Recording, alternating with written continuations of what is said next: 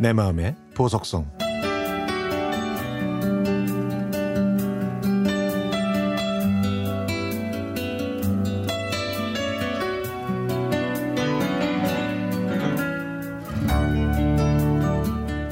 할머니 댁은 도로가에 있습니다.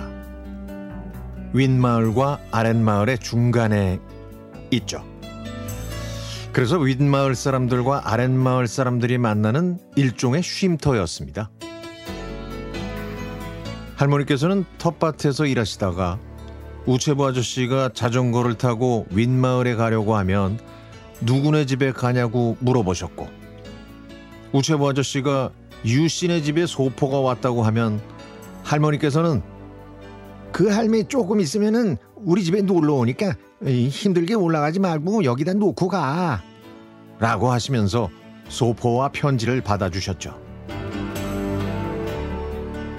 또 낯선 사람이 길을 물어보면 오히려 저희 할머니께서 꼬치꼬치 물어보십니다. 그 저 처음 보는 사람인데 조씨 할매하고는 어떤 사이인가? 아, 예, 저 조, 조카 사위입니다. 저 할머니가 편찮으시다고 해서요. 아이 그래요, 그래요. 요즘 며칠 아프다고 마실도 안 오던데 어여 올라가 봐.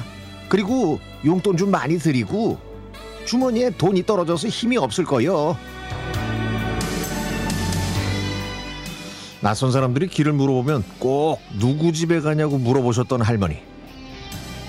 동네 통반장과 부녀회장의 감투를 쓰신 할머니께서는 손이 커서 음식을 많이 하셔서 다른 사람들한테 나누어 주시는 걸 특히 좋아하셨습니다.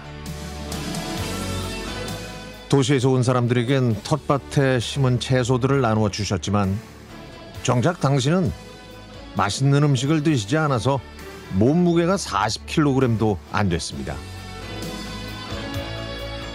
지나가던 사람들이 물 한 모금을 얻어 마시려고 들어와도 할머니께서는 점심 식사를 차려주셨고 간장과 된장 듬뿍 담아서 이 집 저 집은 물론 맛있다고 하는 사람들한테 모두 다 나누어 주시곤 했습니다. 정작 저희 가족 몫은 얼마 안 된다고 엄마가 투덜거려도 할머니의 인심은 멈출 줄을 몰랐죠. 음식 솜씨가 좋았던 할머니께서는 봄이면 쑥을 캐서 쑥범법을 맛있게 해주셨고 쑥 개떡을 하시면 회사 동료들과 나누어 먹으라면서 저에게 보내주셨습니다. 여름이면 텃밭에서 가꾸신 채소들을 직접 보따리에 싸들고 오셔서 며칠 동안 저희 집에 머무르시곤 했는데요. 하지만 아파트 생활이 답답하다고 하시면서 금방 시골로 가셨죠. 가을이 되면 농사 지으신 걸 택배로 보내주셨고 떡을 만드시면 직접 들고 오신 적도 많았습니다. 겨울방학이 되면 저와 동생한테 빨리 오라고 하셨던 할머니께서는 동생을 거의 업어 키우셨는데 그 은혜를 아는 건지 동생은 지금도 할머니를 끔찍이 생각하고 있죠. 할머니께서는 늘 나눔을 실천하셨습니다.